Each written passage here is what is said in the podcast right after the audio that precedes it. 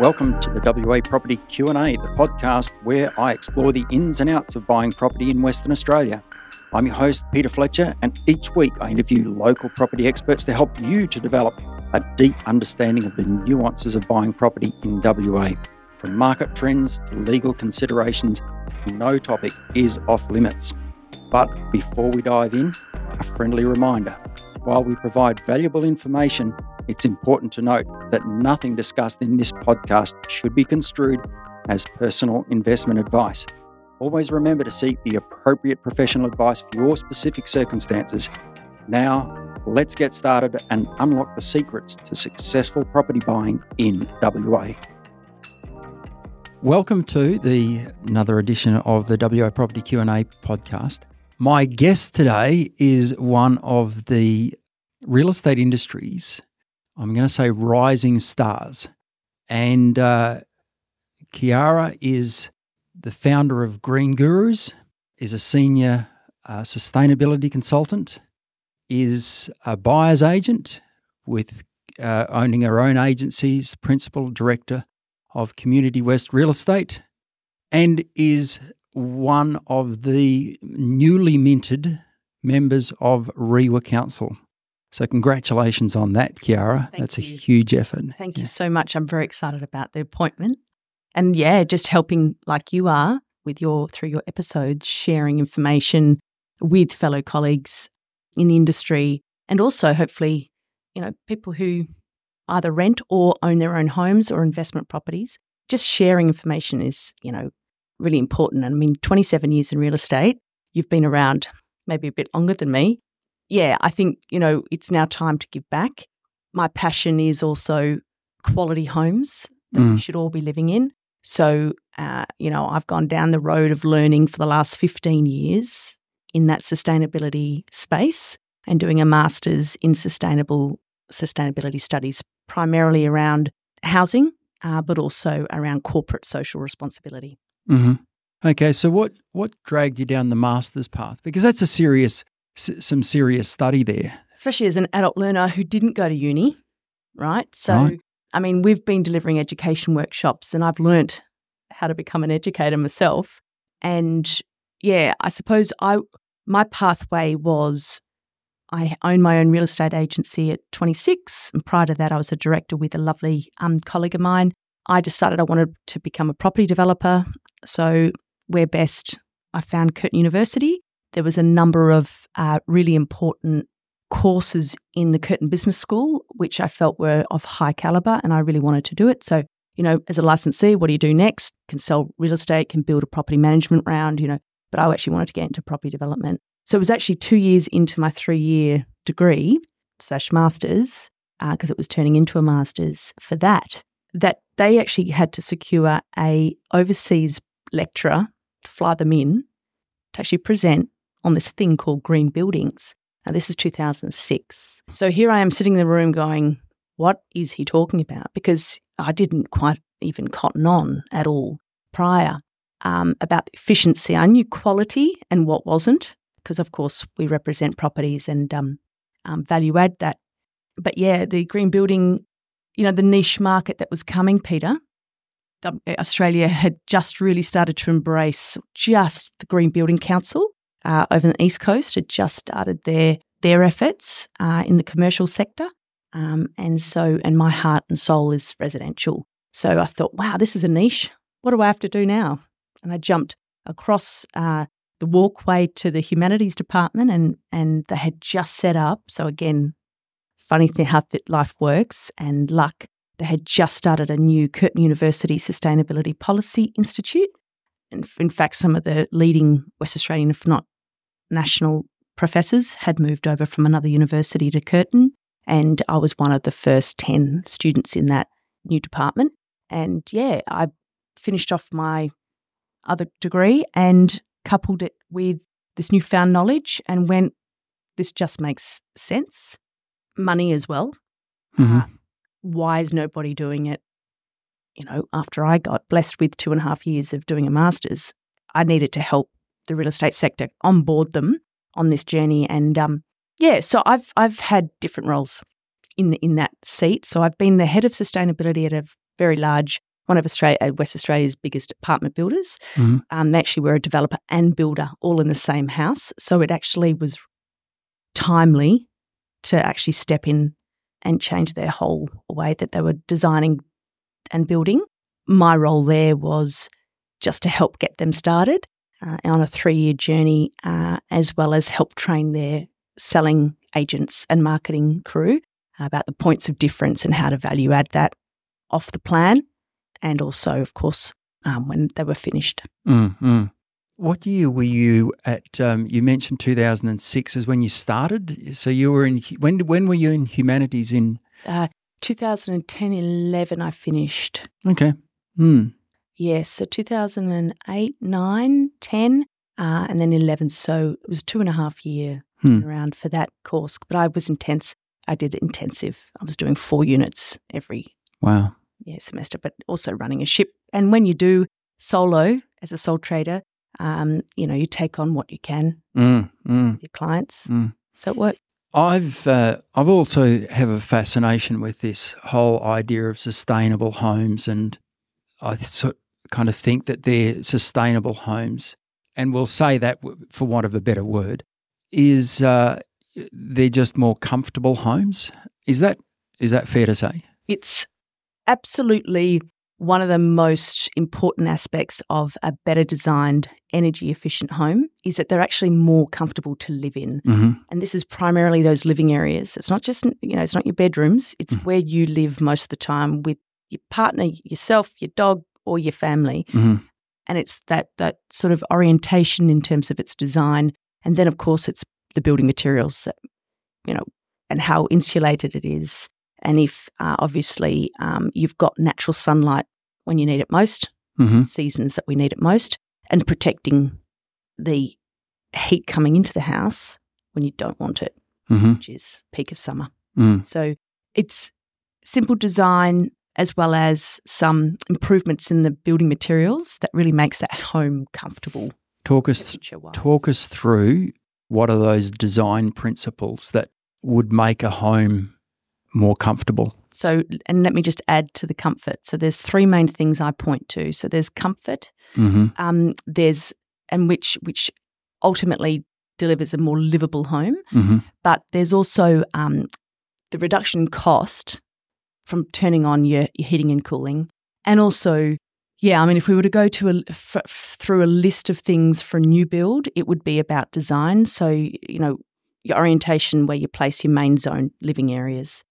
Where you place your glazing. So glazing and windows is really, really important. How big that is and where it's placed, preferably not in east or west. But, of course, when you're living on the beach, it'll be west-facing glazing. So it's how do you optimise that?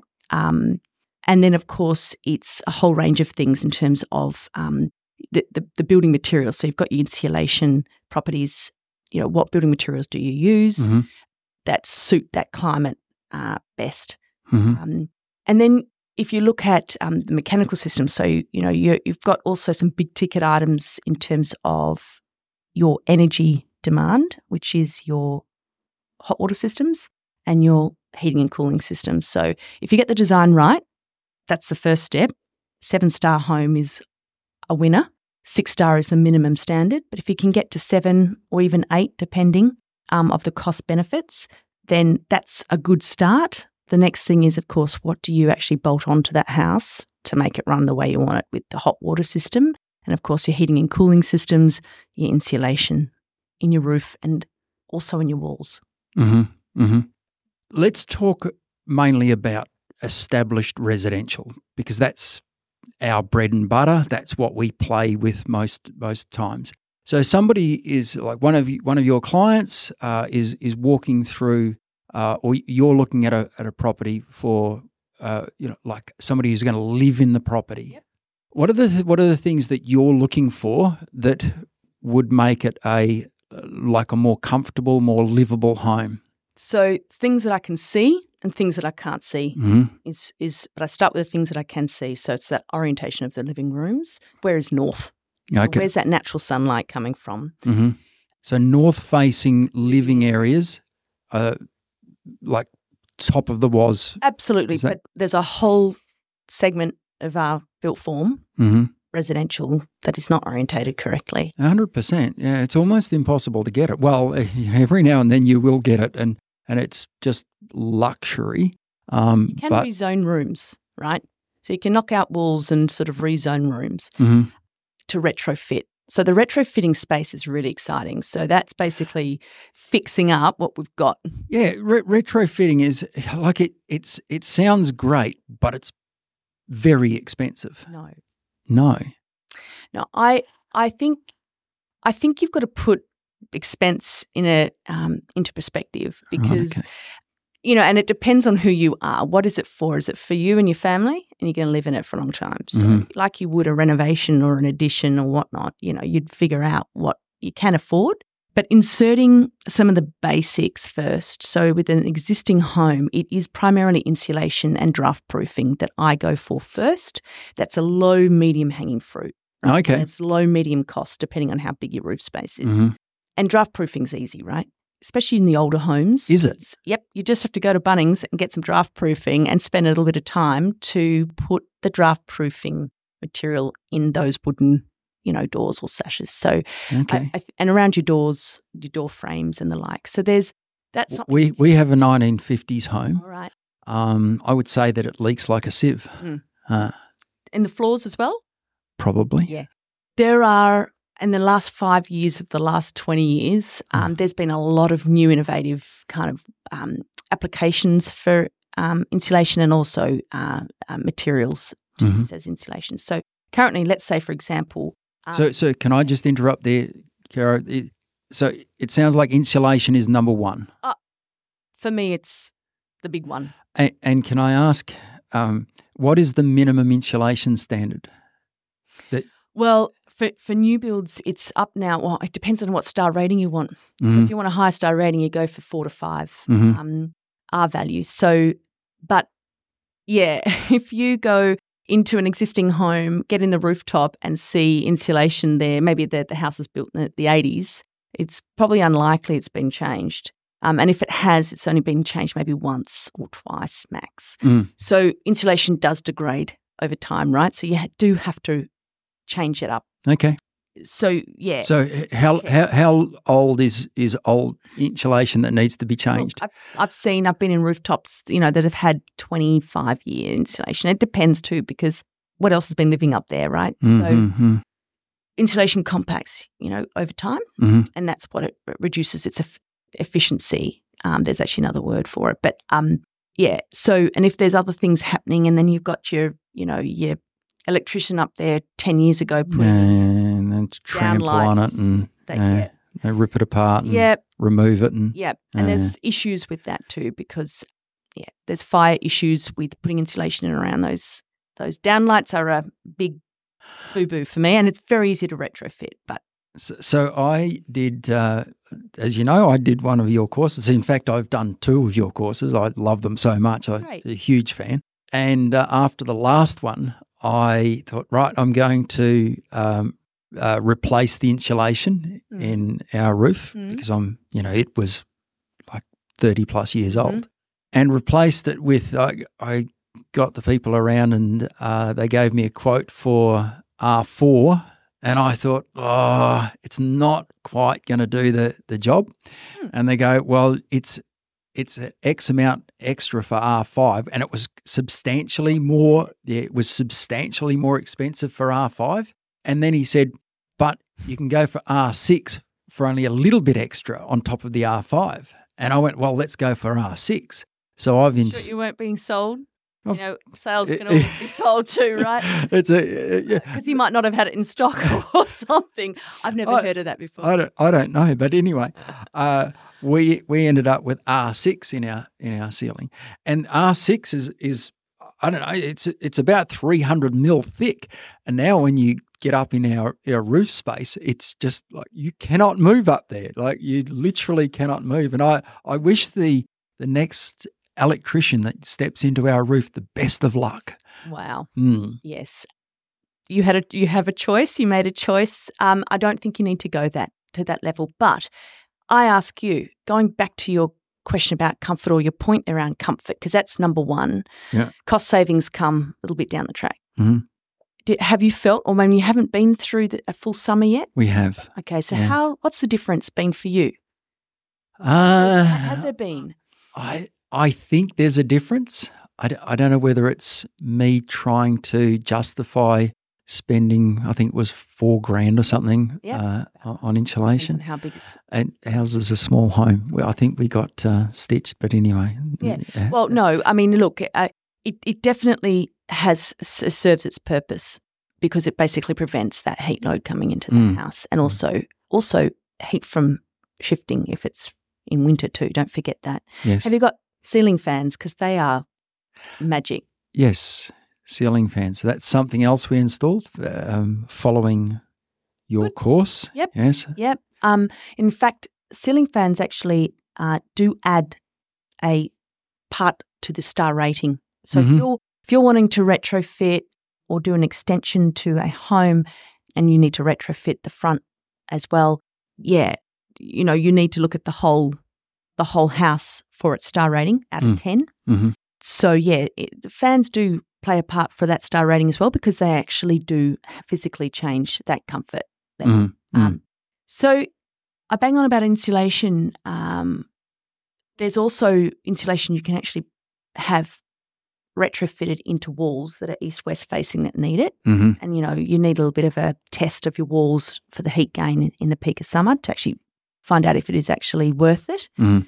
But you can. And Sid too, who's I call him a resident architect of Green Gurus, he's been collaborating with us for over 10 years now as a guest lecturer. He is also a registered architect, but he does a lot of retrofits and renovations extensions, and he thinks it's a wonderful option for homeowners, fixing what you got before you start to really put an investment into your extension. So there's other ways of protecting walls from the sun, and that is like putting some sort of like screening from the sun. Yeah, an awning, or you know, you can do fancy things these days. But to be honest with you, trees are ideal, and of course, you know, water-wise gardens. Mm-hmm. So you've got beautiful native gardens around Perth, and it's really been, you know, there's been a lot more focus. So consumer awareness has gone through the roof in the last 5 of my 15 years in this space, and I'm,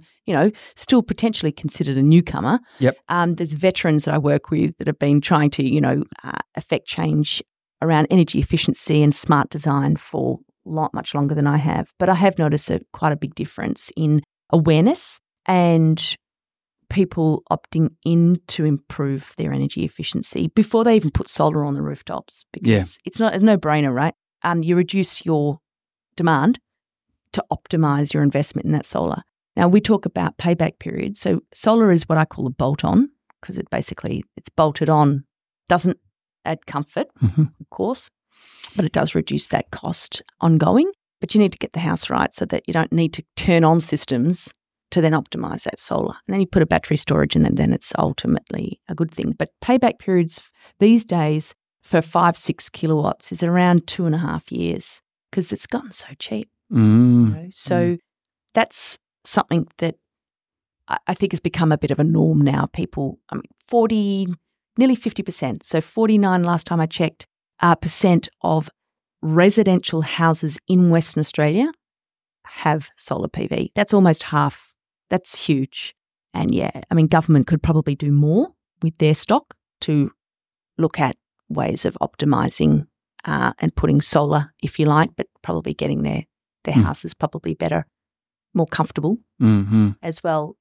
So my brother just had solar installed. He's an electrician. Oh, yep. He's had solar installed on the roof of his home, and I phoned him up and I said, "Tim, what do you think?" And he said, "Complete waste of money." How big did he go? Well, I don't know. I'm imagining that he went pretty big. It's, you know, 5, but you can optimise it to 6. You know, you'd have no reason to go small. How? Only small. Yeah.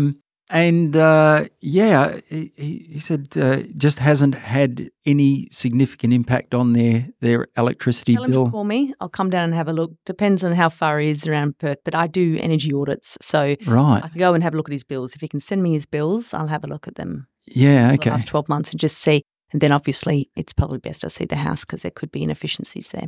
Yeah, yeah. And somebody else that does solar installations, he said that it's probably got something to do with the tariff that he's on. Yeah. Tariffs have come and gone and changed. I couldn't even point to tariffs. I direct everyone to the Synergy website because every 1st of July something changes, it would seem. Mm-hmm. So, yes, he should look at peak shoulder. So the key point there is that you're saying that like PVCs are just a no-brainer, should be installed on everything, and the payback is pretty quick, yeah, or it should be pretty quick. It's benefits. Yeah. It's a no-brainer. PVs, photovoltaic systems, I think have gotten a lot better as well. You know, I always look also what's going to happen at the end of pipe. So, you know, one of my interests in the sustainability field is what do we do at the end of life of all this tech. So that's going to be interesting, the stewardship of manufacturers, even with electric vehicle batteries, you know, they're estimating 10 to 12 years, 8 on efficiency when you start to see that start to go down. So what are they going to do about that to then unplug that battery and then fit a new one in? 100%, yeah. What do you do with the old? Because at least with a petrol engine or a diesel engine, there was like they've got well looked after. They run for a very long time. Like it's not unusual to see a 15, 20-year-old car driving around. You know, the old Mitsubishi Sigmas, they used to smoke a bit, but, you know, leaving those aside, you know, there's some very old diesel engines that do not have to find their way onto a scrap heap. My husband converted an old Land Cruiser, which is I think 70-something, into a fish and chip oil. So he used to go pick up the fish and chip oil, convert it into biofuel and stick it in his car. Really? It did smell of fish and chips as it was going down Leederville, but the streets of Leederville. But yeah, it's look, you know, those old cars have we shouldn't just be throwing them out. There's a life on the existing ones we have, and that's that transition. It will take time for us to transition out of, and we shouldn't just throw things out just because the new fandangles have come in to town. Back to design. You mentioned, so insulation is number one. Yeah. And then you mentioned draft proofing. Yeah, draft proofing for retrofit, easy to do, cheap as. You can put insulation under the floorboards. So the older homes that I inspect, you know, you can seal it up. Mm-hmm. So, yeah, I think also, you know, what you commented on about landscaping is really important, what you put down and where you put it, because it actually will stop heat gain from actually entering the house. So, yeah, I mean, I think the biggest issue is the retrofit space. I mean, design's pretty much sorted with star ratings for the National Construction Code. You cannot. There's a minimum standard, six. It's not 6-star and that's fantastic, right? Aren't some builders fudging the system though? There is, and I don't get into that conversation because I'm not technically savvy, but I do work with a whole lot of people who know the ins and outs of that. I also work with the CSIRO energy, I suppose you can call it the department there, who run the NatHERS. We've done some projects together. We've recently done one for the Department of Communities using one of the new pilot tools from CSIRO to analyse the energy efficiency and provide a star rating of existing housing stock. And that's where we're headed. Mm-hmm. So onboarding real estate agents is really important to get them in the know of how to identify those features. Mm-hmm. And there's the Livability Framework identifies 17 features. And I think that's a good number. Mm-hmm. I know all of them. I assess homes using the Livability Framework tool, which is actually originally came out of LJ Hooker, developed it, R&D. Then they started to use it across all branches across Australia and New Zealand. And then CSIRO actually bought them. CSIRO bought that particular tool and the data, and they are onboarding and training real estate agents to be able to identify that. But you can do it with our 2-page Green Gurus checklist, which real estate agents in WA can download very easily for free from REWA. Yeah, that is that Livability Index, I think it's called, is a really useful tool. It's simple for agents to use. The thing is that I have never seen anyone use it, Chiara. I've literally not seen anyone market a home using that tool, which I think, have you?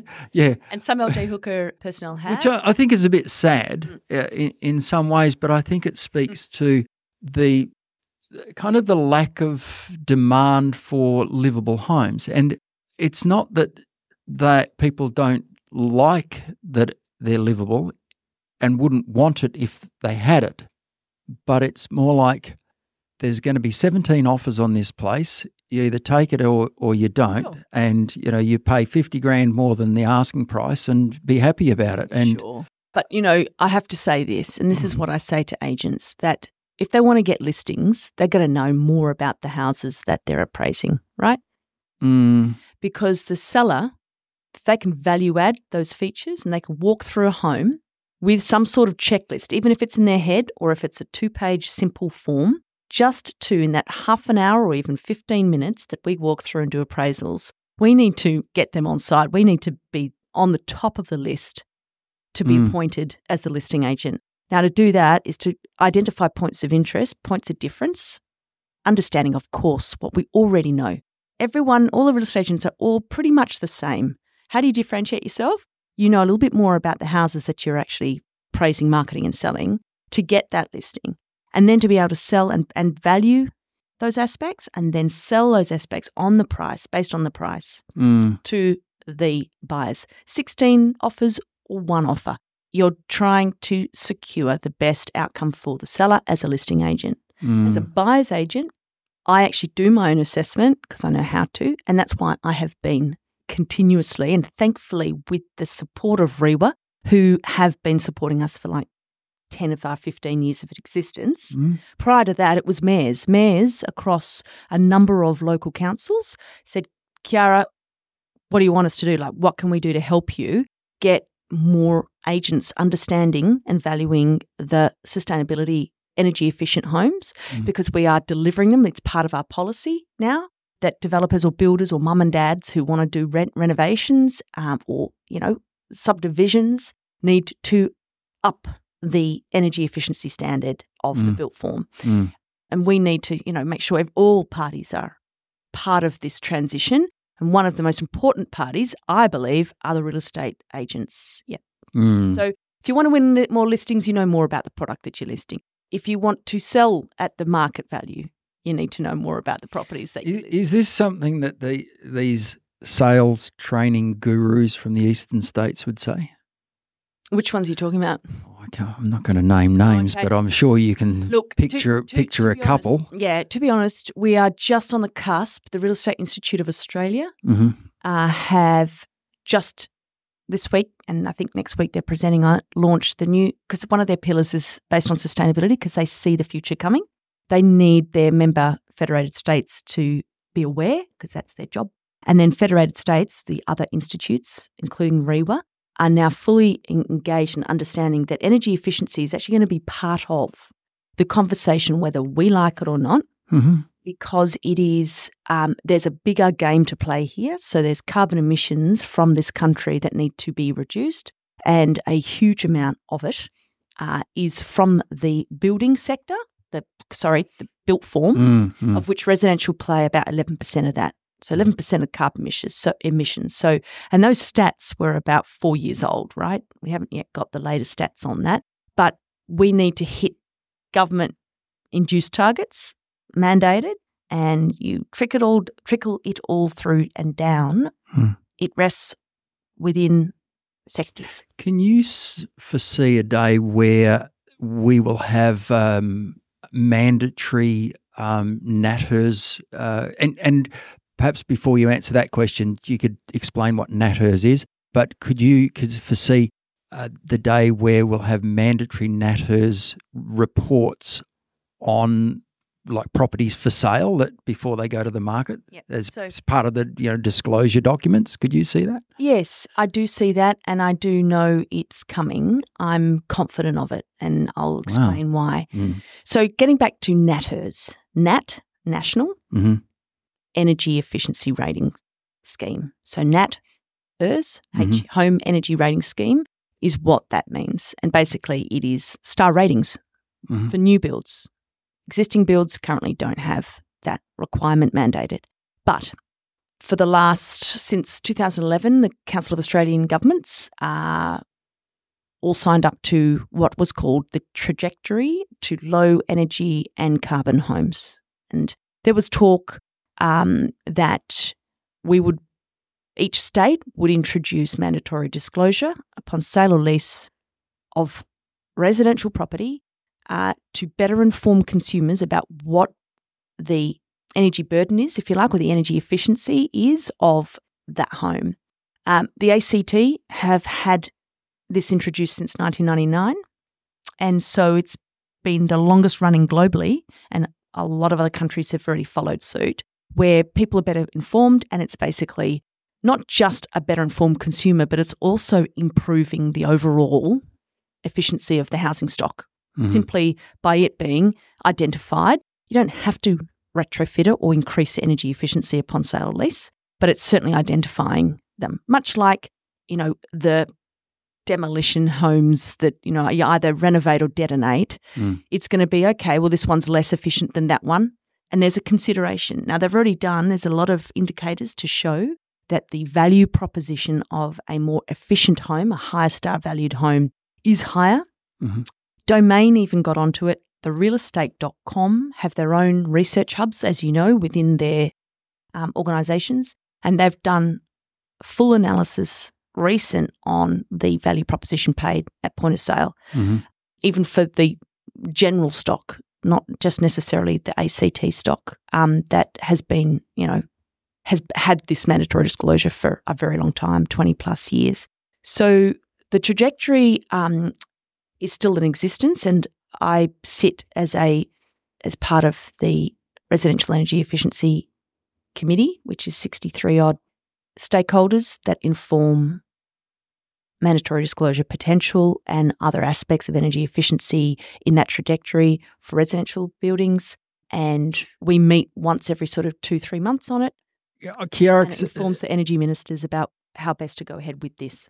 Can I just say that are you expecting pushback from real estate agents? I think back in 2011, I think we even had a big forum on it, Neville Pozzi. We discussed little breakout groups about what the repercussion would be. Energy efficiency wasn't understood. Sustainability wasn't even a word. There was no training or education at that time. And there was pushback primarily two fronts. One is, will there be a cost burden to homeowners to get it done? And what's it going to look like at end of pipe when we represent it? Is it going to reduce the value of that house? So those two are fair comments, but I say when you look at homes that are already general stock that we have to list and sell or represent to our buyers, they're either going to be detonated or or renovated or brought up to standard. So the cost burden there is evident. Do you want your granite bench top for your new kitchen, or, what kind of level of improvement do you want? The energy efficiency aspect is another opportunity to improve with numbers. So it's measured. So you're not just throwing money at stuff. That, if you want to go to a higher star, let's just say we're at mandatory disclosure, and let's say a whole bunch of houses that we sell are 2-star. They've been rated at 2 or 3-star. This is potentially a really great home to retrofit to a higher standard. When you do renovation, look at maybe investing a little bit more on your energy efficiency aspects, so your hot water systems or your insulation properties or rezoning rooms, so that you can actually build that up. So ultimately it's actually better informing what you should actually be doing to improve the house in the first place. I'm certainly not arguing against mandatory disclosure. I think it's a great idea.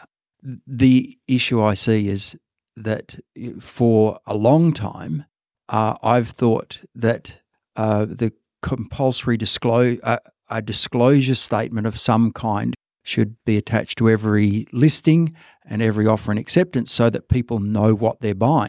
But there has not been the political will to get that done.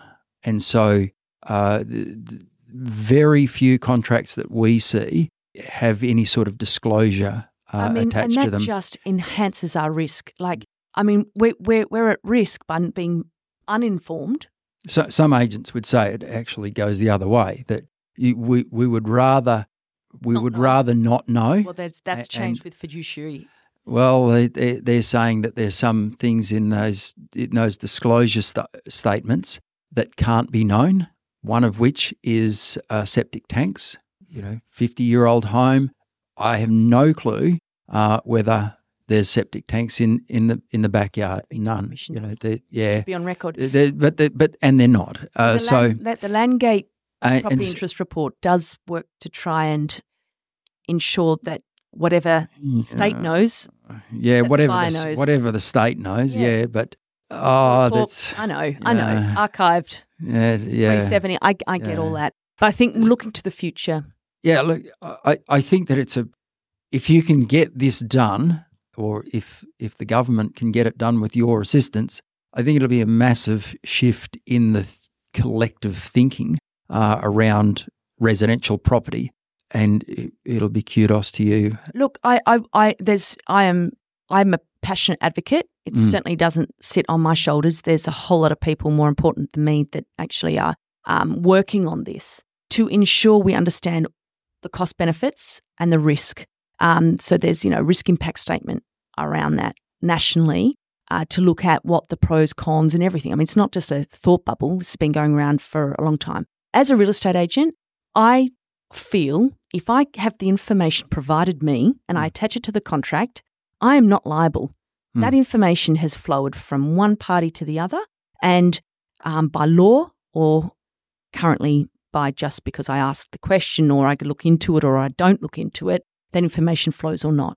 So for me, it reduces my risk. Mm-hmm. So for me, it's risk mitigation by providing more insight. Now, one other thing is termite inspections and building inspection reports are a bloody standard and we all know it. We put it on all our contracts most of the time, 16 offers or not, and they are a standard that consumers expect because it protects their rights. It's written to thanks to REWA providing those documents of a calibre of law that, is correct to WA property law. So adding another aspect, and we're not talking a lot of cost here, in the ACT, a report for energy efficiency to get an energy efficiency assessor in is anywhere between $200 and $500. Mm-hmm. I mean, the same goes with termite inspection reports here in WA. Depends on how big you are and where you're at in terms of location. But anyway, up to $600, $700, $800 is a termite and building inspection report. Now, as a consumer, I would want to know what the energy efficiency rating is of this house that I'm about to buy. So I'm better informed about what I could do to improve it, or can I compare it with a lemon? Is it a lemon? Mm-hmm. Or is the other one down the road that's asking 20 grand more a lemon? And I'm not going to buy that one if I'm going to have a better efficient designed home.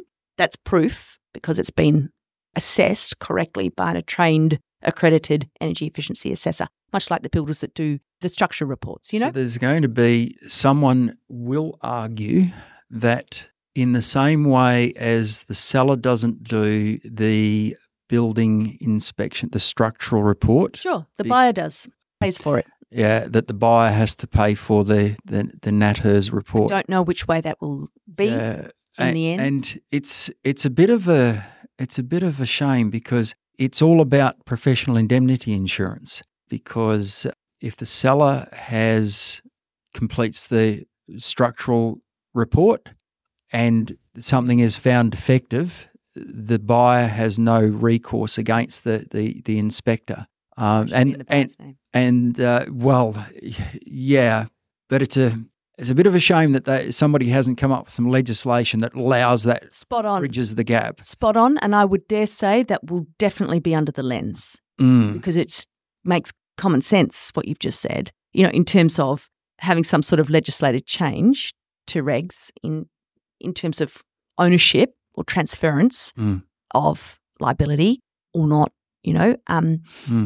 But, yes, I think that's a really good point to make, and I think that'll all be part of when we do transition. So you look at other countries in the world and they're already doing this. So ACT are by a far mile on a lot of fronts in front because they probably have to be seeing, you know, being the capital, the leader. We probably need to get on with it. Now, going back to the Real Estate Institute of Australia and the Federated States, they're all onboarding. They have to, some states are doing a little bit more around educating and informing the real estate members. REWA have been doing this for a decade plus through the partnership with Green Gurus, primarily because I'm a real estate agent and I care, but also I kind of know the point of difference and I want my other colleagues to identify those points of difference because everyone's a winner, even them. And that's all about what I was saying before. When I started, I love to share. So if I can share some good stuff, I'll share it. For the betterment of the whole. It's just my motivation in life, right? We all have, you know, it's not been around money. It's been around learning. And then if there's something really good, a good nugget, I'll share it. So yes, as a buyer's agent, I think we could do better also around this space. And so again, our education workshops are available for REWA members and non-members. You can be a mum and dad and rock up, pay and book. And I would say to anyone, go and do your courses. I think they are by far and away the best CPD courses I've ever done. You've been around a long time. That's a big thing. Well, I've done your, you know, the one that you do with Sid, you know, the R Sustainability 101. And the R Codes one. The R Codes with Malcolm Mackay, Rihanna Waugh and Simon Blackwell, all urban designers, architects. These are just, they are seriously good courses. Thank you. A lot of thought's been, and I can tell you right now, every bloody time we do a course, something changes, like the government's medium density codes. And we've had to rewrite the resource book and everything else. So, yeah, we put a lot of time and effort into our course material to ensure it's relevant and meaningful to my fellow real estate agents in Western Australia. And REWA has been amazing. Neville Pozzi, who, as you know, was in that seat for a long time, 40-something years he was, and of course CEO, he understood that, you know, has a future mindset. And it kind of makes sense to improve the quality of our homes, livability of our homes, and let's kind of get the real estate agents in front before legislation hits us across the back. So I think that's really great. And now with the new CEO, you know, working towards potentially, you know, enhancing these workshops and making more of them, you know, available even to mum and dads, because as members of the Institute, that's our bread and butter. Because a lot of people just don't understand the relationship between the way a window faces and their energy bill, or their choice of hot water system and their energy bill. They just pay the bill and exactly they just go, okay, well, it sucks, but I just pay the bill. But for those that are not, their awareness is not there. But once they do become aware, because they want to actually do something to their end bill, they can't afford or need to start saving, they'll start to look at things like this. So a real estate agent entering the house saying, wow, you know, I've seen you've done some retrofits, you've got a double glazed windows, that, you know, I understand that's quite a high cost, you know, that's a wonderful retrofit. We'll make sure we market that when we list it. They're going to go, that's probably the only agent that's probably mentioned that we're in the early days of agents getting excited about this sort of stuff. And we're talking about design features. We should know these features. And you've been through our full day, 7 hour, 7 CPD workshop. We don't go into technical, it just, my brain glazes over with technical information. I'm not an architect or a builder, but as a real estate agent, we have simplified that wonderful and optimized those sort of features through our content and through that awesome lecturer that we have, the architect, Sid 2, so that people walk away going, yeah, I can talk about that really comfortably. I know what that feels like because I live in a house and I know the difference. Yeah, so that's interesting. You should mention Sid. Like, he is a quality lecturer. Like, he loves it. He's very, very good. And he's also a very good architect. Yeah. He's seriously good at his craft. I'm just mindful of time. I know that you've got to get out of here and get to another appointment. Once again, congratulations on being elected to REWA Council. It's an honour, actually. Yeah, and I believe that you've just had a dinner with your newly minted fellow councillors. And all amazing people who just, like me, want to share. It'll be great to see more candidates in the years to come, maybe yourself if you have the time for it. I think it's a great opportunity to give back and also help improve, continuous improvement. That's what sustainability means to me. Continuous improvement, everything we do. Doesn't have to be always this environmental green focus. There are those other pillars, the financial and the social aspects. Yeah.